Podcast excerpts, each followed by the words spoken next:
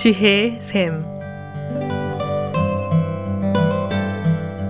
매주 월요일부터 금요일까지 각 분야의 전문가를 모시고 우리 삶에 필요한 말씀을 듣는 지혜의 샘. 이 시간에 훌로신학교 서경란 교수께서 말씀해 주시겠습니다.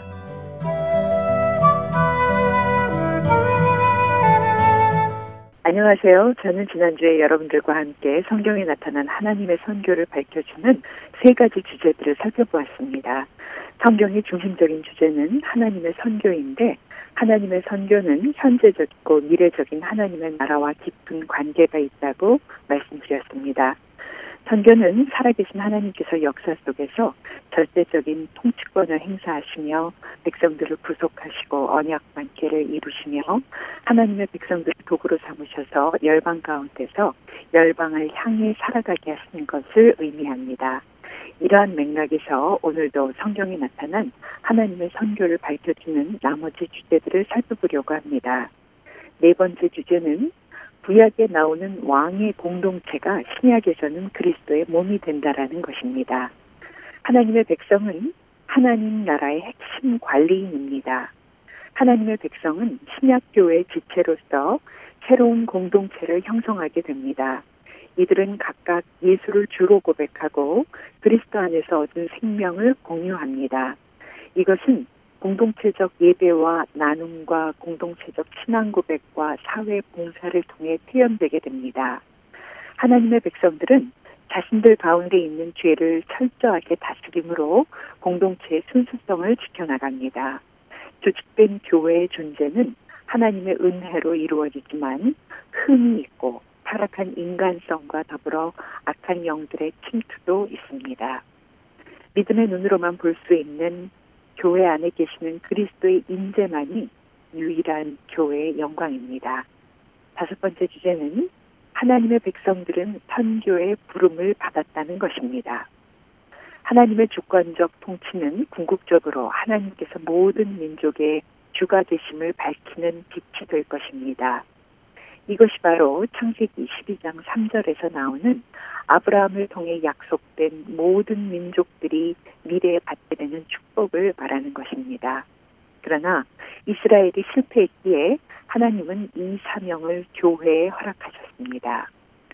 신약에서 교회는 지역 선교와 세계 선교의 소명을 받았습니다. 이 선교는 그리스도의 구속적 승리와 그분이 말씀과 행함으로 보이신 복음 선포를 통해 하나님 나라의 공동체를 모으심으로 시작됩니다.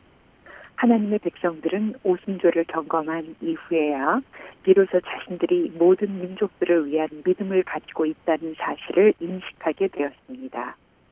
그들은 이스라엘이라는 국가적 경계선을 넘어 이방 나라들에게 가서 말씀과 행함으로 하나님 나라의 복음을 선포하였습니다. 이스라엘이 가진 대체할 수 없는 핵심적인 사명은 모든 민족들로 하여금 그리스도의 제자들이 되도록 설득하는 것이었습니다. 그들의 삶과 말과 헌신을 통해 마지막 날에 그리스도께서 능력과 영광으로 나타내실 하나님 나라의 모든 특징들을 반영하는 것이었습니다. 믿기로 작정한 사람들은 지역교회 공동체 안으로 들어올 것입니다.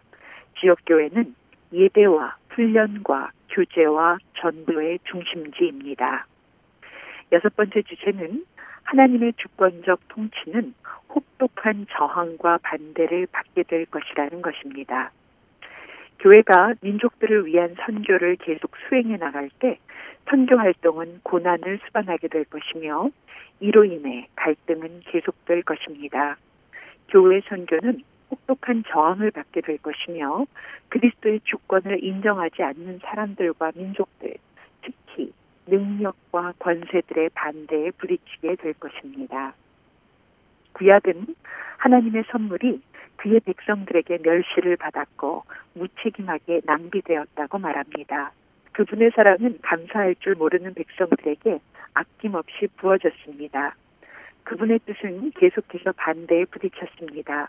이것은 뿌리 깊은 인간의 악함을 드러냅니다. 하나님은 인간의 모든 것을 아시는데 인간의 무지와 무관심과 이기심과 탐욕 그리고 비겁함을 아십니다.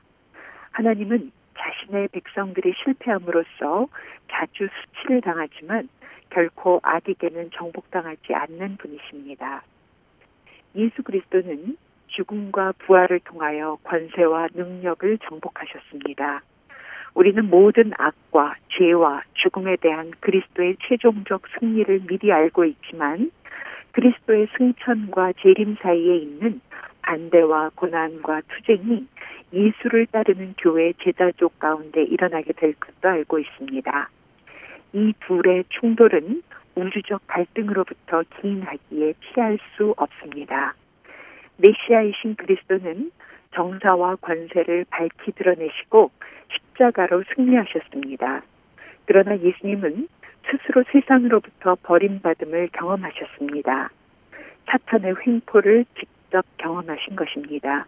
하지만 예수님은 당하신 고난으로 순종을 배우셨습니다. 동일한 방법으로 교회는 정사와 권세를 이기신 그리스도의 승리를 선포합니다. 교회는 사탄이 밀가부르 하는 것을 경험하게 될 것이며 불의 연단을 받게 될 것입니다. 이런 고난 가운데 교회는 온전해지고 교회의 선교를 더 잘 수행하게 될 것입니다. 이 과정은 계속될 것인데 마지막 날이 가까워질수록 더 격렬해질 것입니다. 그렇지만 고난 가운데서도 민족들을 위한 선교를 완수해야 하는 교회의 사명은 감소되지 않을 것입니다. 이제 마지막 일곱 번째 주제는 하나님의 주권적 통치의 방향은 언제나 미래로 향한다는 것입니다. 하나님은 결코 현재에만 전적으로 집중하지 않으십니다. 구약의 선지자들은 주의 날이 임하는 것에 대해서 반복적으로 말하고 있습니다. 하나님의 날은 하나님의 의가 완전히 승리하는 날입니다. 하박국 선지자의 예언과 같이 그날엔 물이 바다 덮음같이 여호와의 영광을 인정하는 것이 세상에 가득할 것입니다. 인간 역사에 대한 하나님의 궁극적인 목적을 통해 우리는 미래에 대한 안목을 가지게 됩니다. 구약에는 어두운 그림자가 덮여 있지만 하나님은 언제나 하나님의 백성 가운데 미래를 위해 남은 자들을 예비해 두셨습니다. 그들은 이스라엘의 위로와 이스라엘의 구속을 기다리는 자들이고 그들은 하나님의 나라가 온전히 세워지고 하나님의 구속 목적이 성취될 것을 믿는 자들이었습니다. 신약은 하나님의 구속 목적이 예수 그리스도 안에서 완성될 것이라고 말합니다. 예수님은 민족들로부터 하나님의 백성을 불러내는 일을 계속하실 것입니다. 그리고 예수님으로 하여금 세상을 공의로 심판하실 것입니다. 그리스도께서 재림하실 때 교회는 교회의 목적인 선교가 마침내 완성되었다는 사실을 깨닫게 될 것입니다. 하나님의 나라가 권능으로 임하고 하나님의 백성들은 새 하늘과 새 땅으로 인도될 것이며 그리스도의 구속사적 목적이 완전히 성취될 것입니다. 예수 그리스도를 주로 고백하고 교회에 속한 우리는 지역 선교와 세계 선교의 부름을 받았습니다. 교회인 우리가 민족들을 위한 선교를 수행해 나갈 때 고난과 갈등을 수반하게 될 것입니다. 그러나 이러한 고난과 갈등은 우리 교회가 온전해지도록 하는 하나님의 도구로 쓰임받을 것이고 우리는 민족들로부터 하나님의 백성을 불러내는 교회 선교를 더 잘 수행하게 될 것입니다. 그래서 예수 그리스도로 말미암아 하나님의 나라가 임하는 것을 경험하며 어린 양을 영원히 찬양하게 될 것입니다. 감사합니다.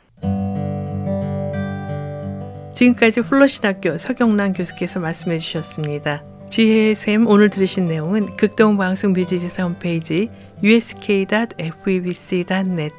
usk.febc.net에서 다시 들으실 수가 있습니다. 아름다운 음악과 기쁜 소식을 전하는 극동방송에서 보내드린 지혜의 샘 오늘 순서를 마치겠습니다.